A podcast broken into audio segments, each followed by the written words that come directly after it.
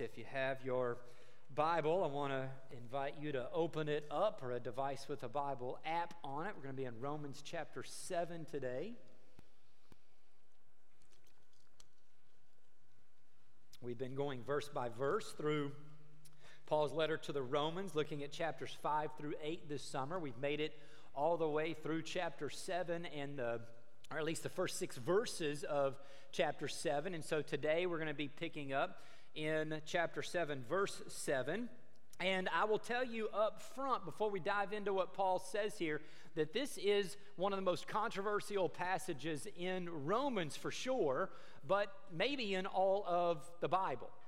There are Bible scholars who have written commentaries and done deep dives into Paul's letter who write things like this. Thomas Schreiner says Romans 7 is one of the most disputed and controversial passages in all of the Bible.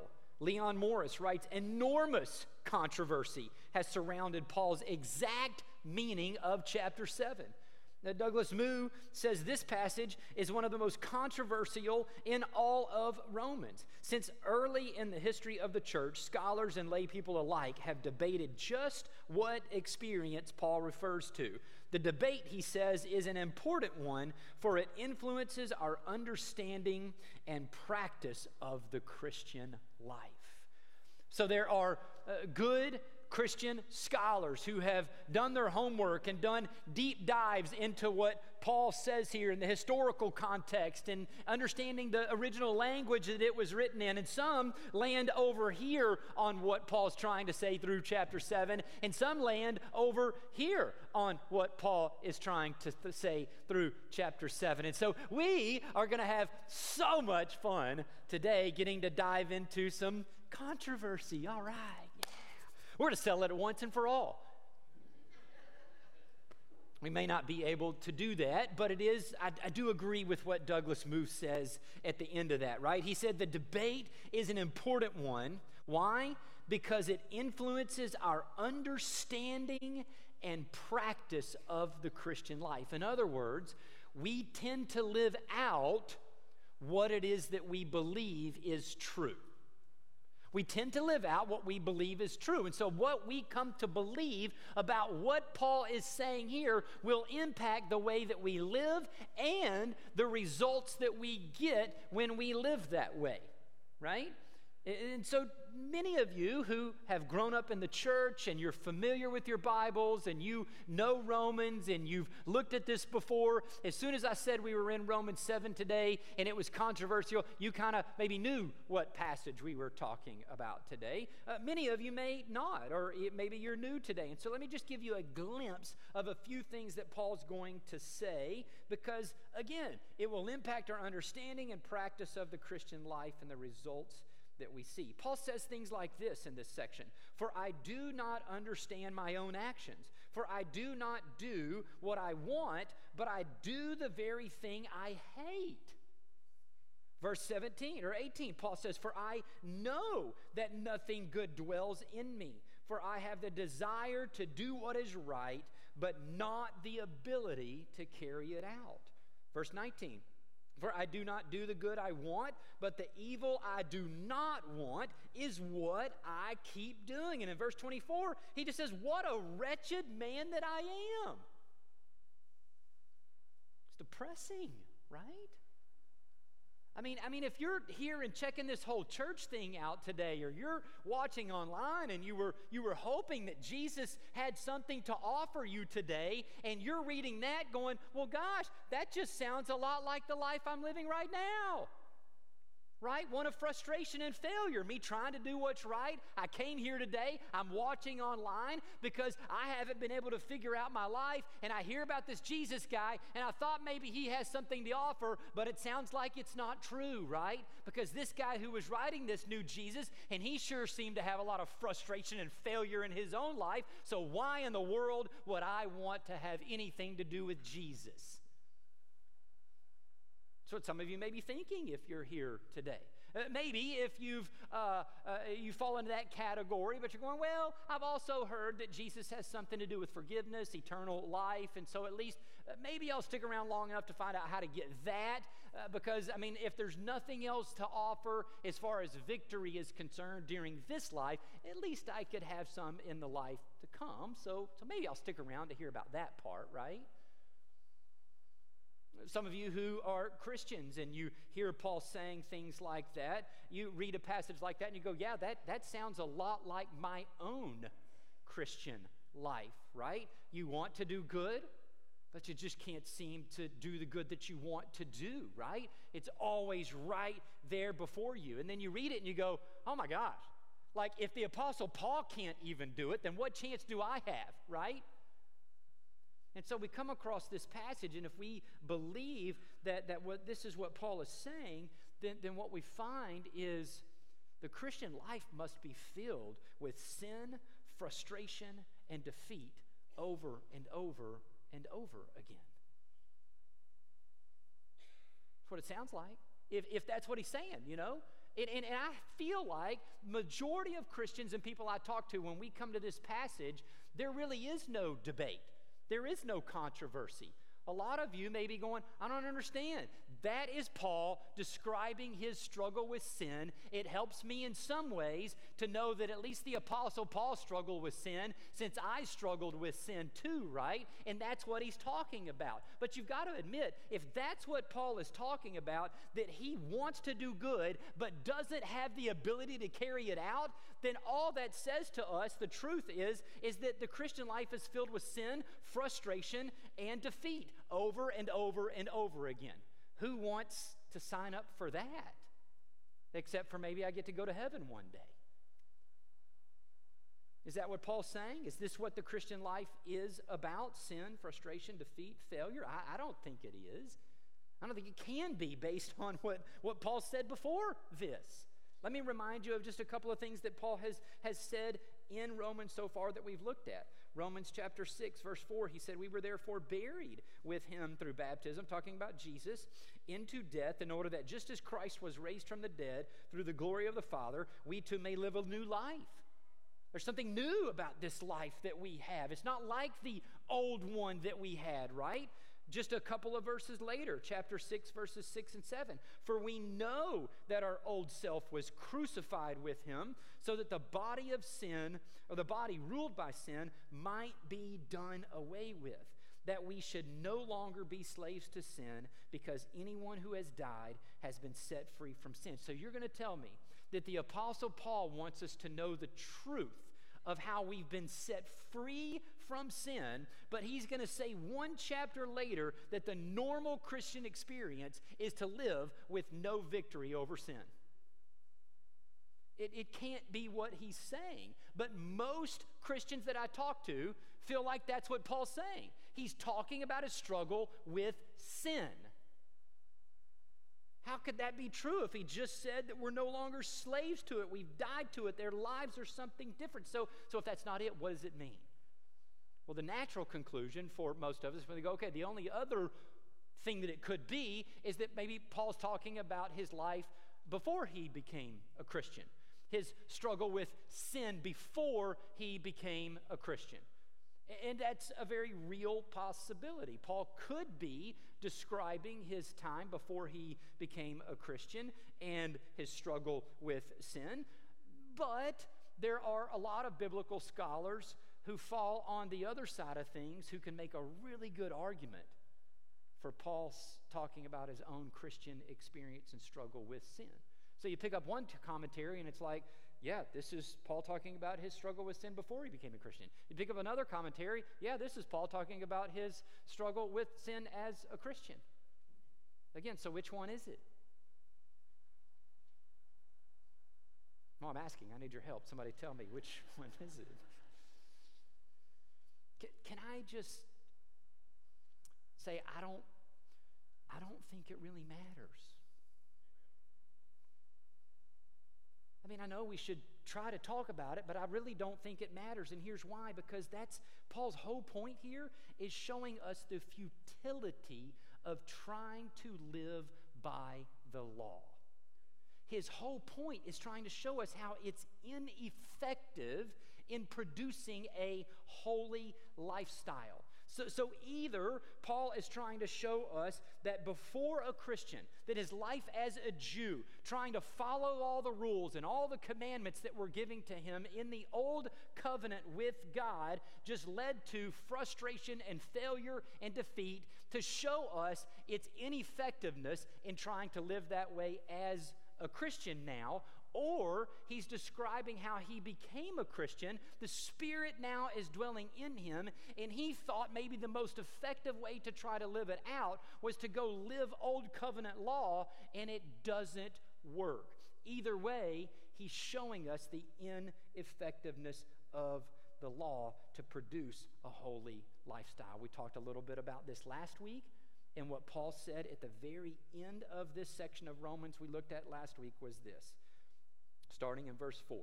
So, my brothers and sisters, you also died to the law through the body of Christ that you might belong to another, to him who was raised from the dead. I had to separate you, I had to kill you off from that to belong, to marry you to Christ. Why? In order that, so that we might bear fruit for God. The only way to produce a holy lifestyle and godly fruit is for God to be in there. Verse 5 for when we were in the realm of the flesh, the sinful passions aroused by the what? The law were at work in us so that we bore fruit for death. But now, Paul says, by dying to what once bound us, what was it that once bound us? The law, right? You guys are paying attention. We have been released from the law so that we serve in the new way of the Spirit and not in the old way of the written code. So, so Paul says, you don't try to live the Christian life now that you have Jesus living in you through a spiritual union by living by external rules.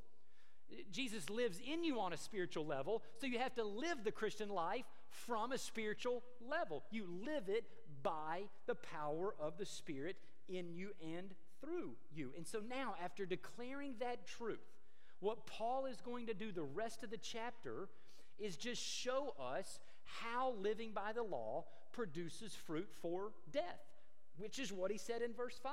As a matter of fact, the Holy Spirit is not mentioned one time the rest of this chapter. You know why? Because what Paul is doing the rest of the chapter is unpacking what he said in verse 5.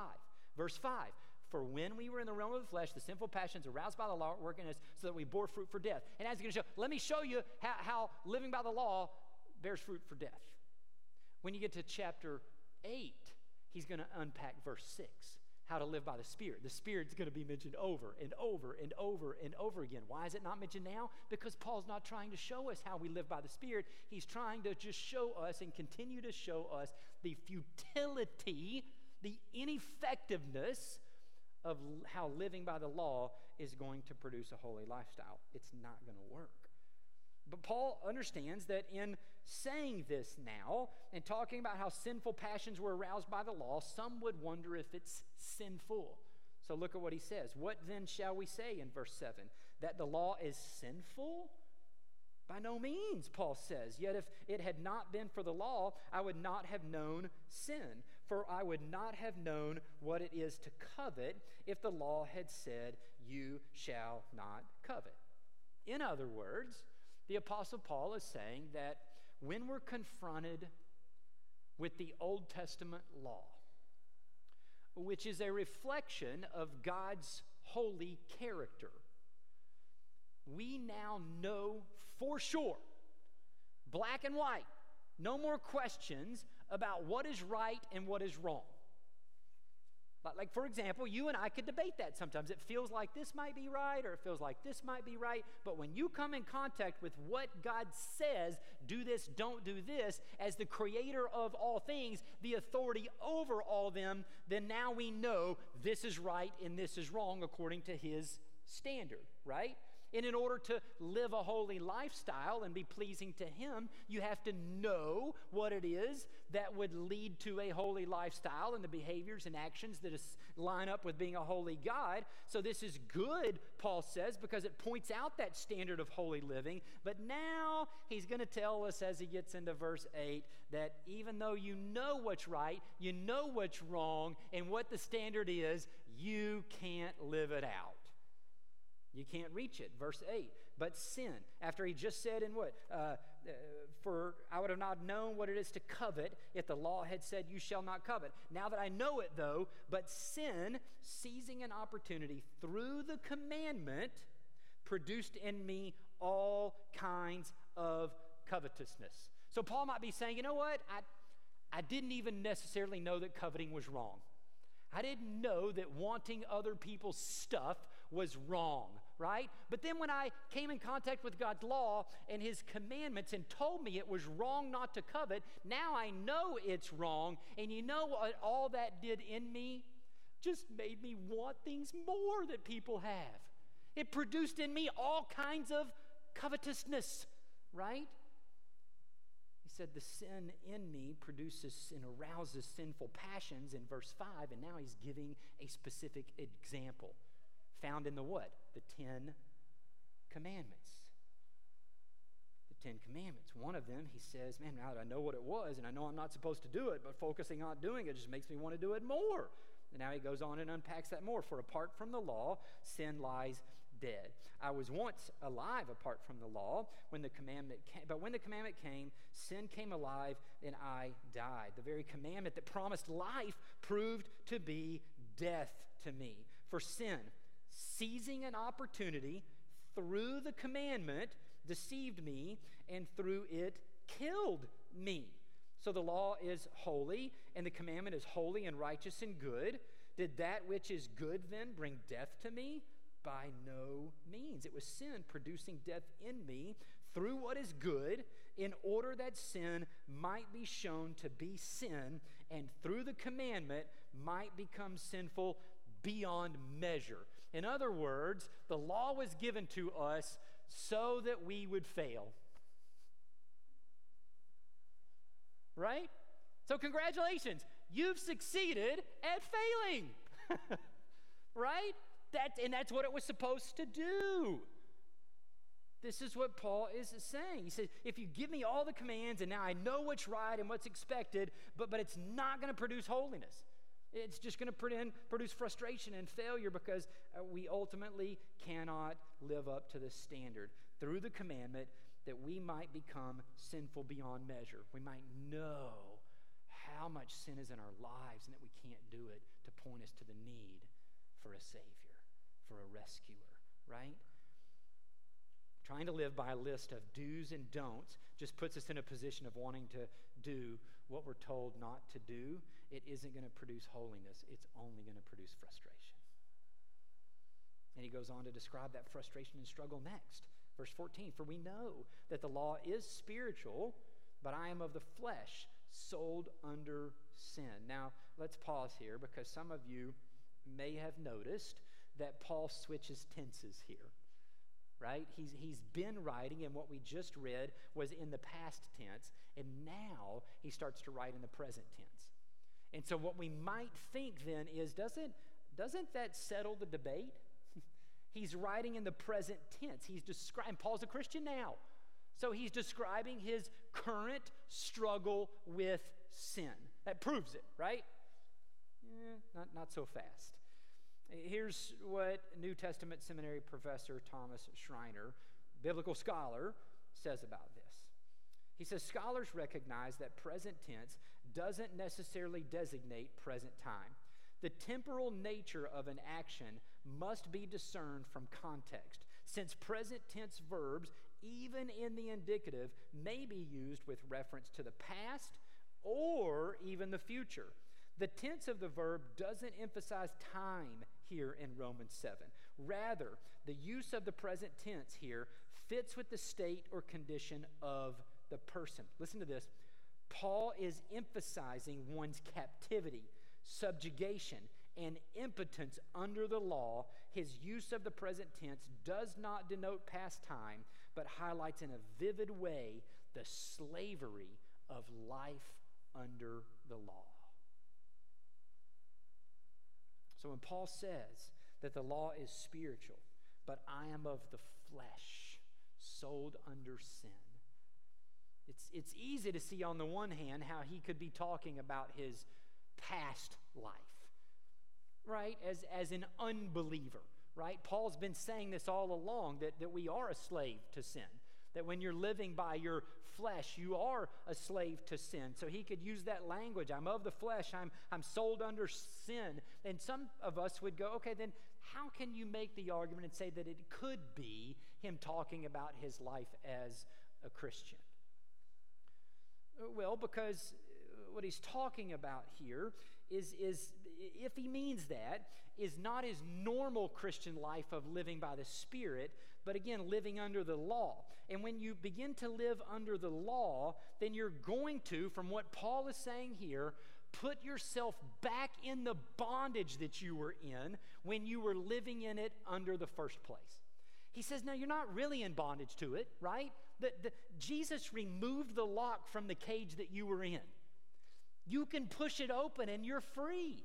But in your freedom now, you've crawled back in the cage and shut the door by choosing to live by law. You've put yourself back in the same bondage you were in underneath it. So, in experience, you're a, a slave to sin. So, either way, again, he's still talking about the futility of living under the law and what's happening, the frustration associated with it. You can see it if he's a believer, an unbeliever for sure, and if he's trying to live the Christian life that way and it wasn't intended to be lived out that way, the frustration because you put yourself back in that bondage. He goes on, for I do not understand my own actions. We looked at this earlier. For I do not do what I want, but I do the very thing I hate. Now, if I do not do what I want, I agree with the law that it is good. So now it is no longer I who do it, but the sin that dwells in me. For I know that nothing good dwells in me, that is, in my flesh. For I have the desire to do what is right, but not the ability to carry it out. For I do not do the good I want, but I do the, the evil I do not want, is what I keep on doing. Now, if I do what I do not if I do what I do not want, it is no longer I who do it, but sin that dwells within me. So, listen, we've looked at a few of these diagrams um, uh, before throughout this, but I just want to show you again how this ties into what we're talking about here. We've talked about before how, because of indwelling sin, um, we're, we're spiritually dead right? Sin is just, we're all the way running through us. And all that we have, the only option that we have, since God doesn't dwell in us, is to live by our flesh. I can focus on using my mind and my emotions, my will and my body to, to produce holiness. So you could see how when Paul is talking about nothing good dwells in him, that he said in verse 18, that he's walking in the flesh, trying to live out the law and do what he wants to do, that he can't do it. Because nothing good dwells in him there. He can't rely on anything else except his own strength there, right? But but look at this other diagram. So again, we've talked about how when we, we accept Jesus, and his forgiveness that he offers us. His spirit comes to dwell in us, and we're united to Jesus in those uh, ways. Now we can live by the Spirit as our source, but we can still experience sin in those outer two areas. We can still feel like sinning. We can still think about sinning. I can still choose to sin in those ways, right? So when we look at that, now keep that diagram up there and keep looking at that. Go back to verse 6 when Paul said, We no longer serve by the written code, we serve by the Spirit. Do you see how he pitted them as two opposite ways of living? Do you see that? He's not talking about, okay, once you become a Christian, you marry the two. You marry the Spirit and the law together. He says, we don't serve in the old way any longer. It's a different way of living than living by the Spirit. If living by the Spirit means living by the Spirit as our source, then we're living from Jesus from his place of him being our source to provide all that we need for our life and guiding us where he wants us to go and empowering us to do what he's carrying us out to do. But but if i'm living by the law and that's pitted against living by the spirit then living by the law is not living as the spirit is my source. What's the only other option that's my source? Flesh. Me where I can still experience sin. And what did Paul say when you rub up the commandments and trying to do this and not do this? With sin, it arouses what? Sinful passions. Do you see that? So, before you know Christ, all you have is your flesh. It's going to arouse sinful passions as you try to do it. Now you can live by the Spirit, though, and you can be free from the bondage that you were in, but you can go back inside the cage in your flesh and you try to do it, and all you're inviting is the arousement of more sinful passions when you're trying to live the new covenant Christian life by law. You see the frustration? Again, it doesn't matter which one is right or wrong. Paul's trying to tell us the futility of living by the law. Whether it's I'm not a Christian and I'm trying to justify myself by how well I'm doing, or whether you're trying to live it by the Christian life and focusing on I ought to, I should, I shouldn't. You see what I'm saying? It's ineffective either way. So Paul says in verse 21 So I find this law or this principle that when I want to do right, evil lies close at hand. For I delight in the law of God in my inner being, but I see in my members another law waging war against the law of my mind and making me captive to the law of sin that dwells in my members. Again, eh, Paul, as a Jewish man, would have delighted in God's law before he knew Jesus. But he's not able to carry it out, right? Or if he uh, is now a Christian, he's describing his experience and trying to carry out God's law. He loved it. It was all that he had as part of an old covenant and, and being a Jew, right? And now I have the Spirit and now I can really live it out. But there's failure and frustration, and he's finding that out either way. Evil is right there with him, he's saying. So he cries out in verse 24 Wretched man that I am, who will deliver me from this body of death, right? As, as an unbeliever, he's wretched through and through. Spirit, soul, and body needs to be rescued from the power of sin and the condemnation of the law.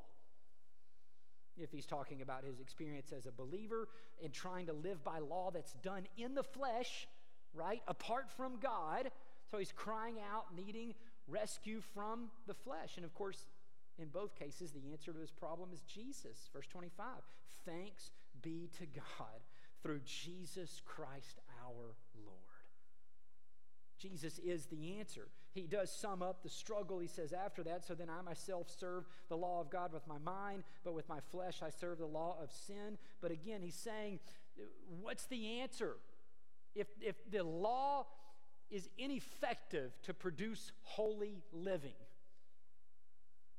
the answer is Jesus right? Jesus is the need to get out from under the enslavement and the condemnation of the law if you're an unbeliever.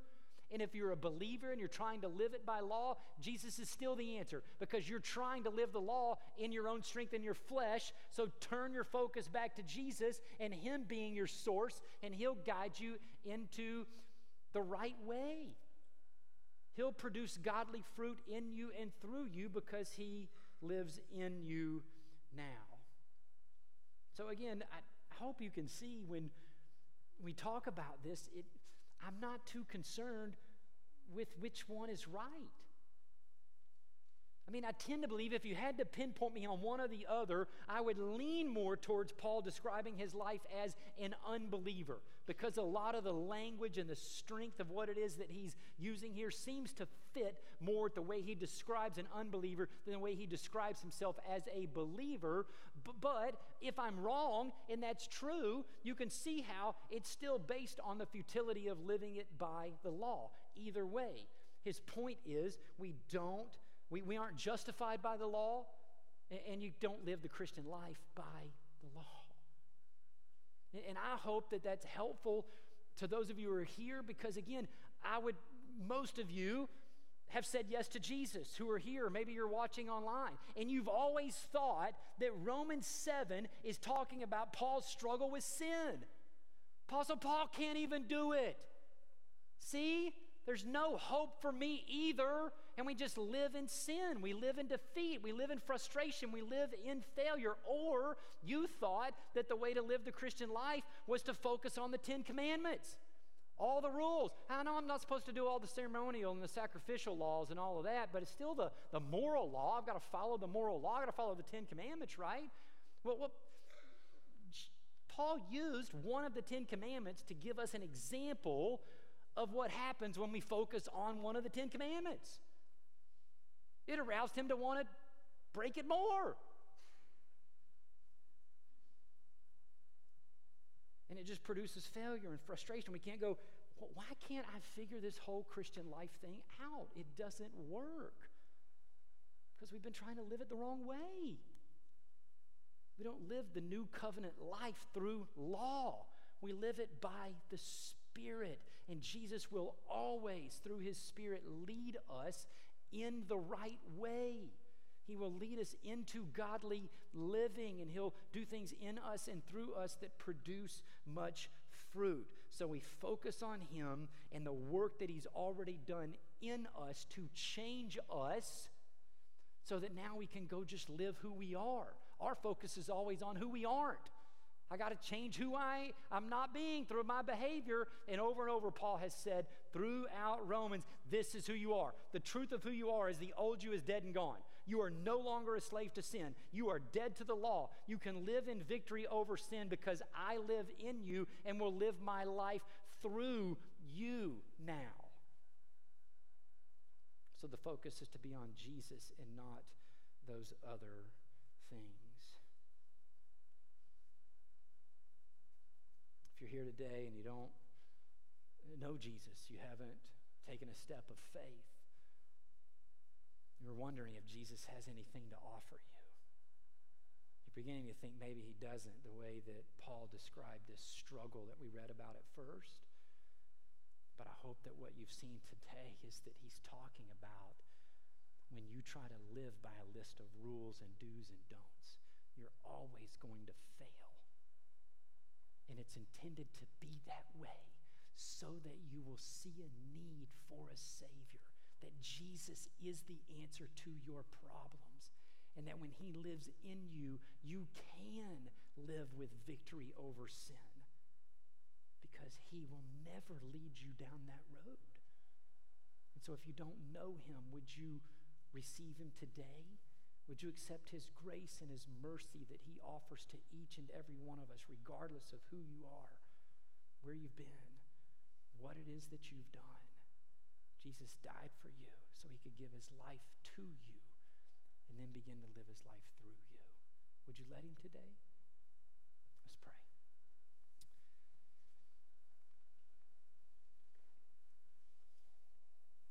Jesus, thank you for the work that you have accomplished through the cross. Jesus, we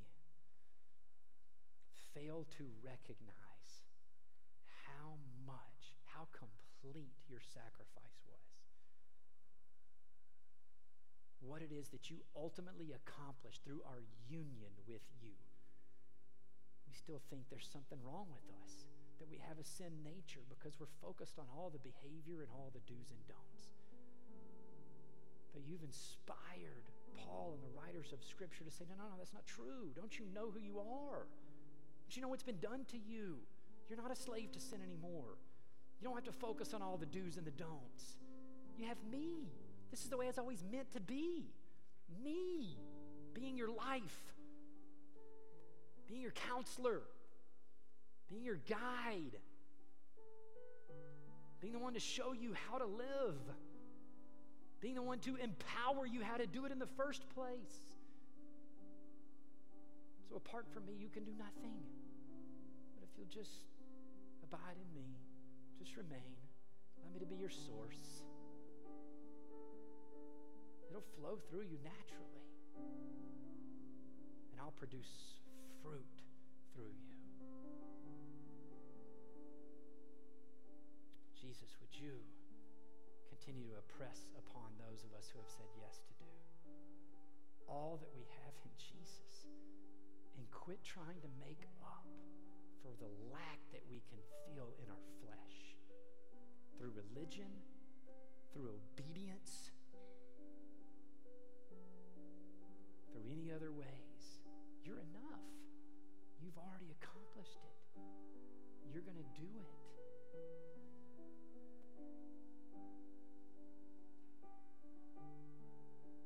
Father, I pray for those who have yet to take a step of faith, been clinging to trying to find the right formula, the right way. I'm going to get it down eventually. Maybe Jesus would show me the few other things that I have to do to, to get there. Continue to open their minds to see what sin was intended to do through the commandments, to show us our sinfulness and our need for you. This is the way you created us to be dependent beings upon you. Not living for you, but living from you. It's a dependency. So, Father, I pray that you would enable them to receive you and take a step of faith this morning. Provide them that forgiveness, fullness of life, the abundant life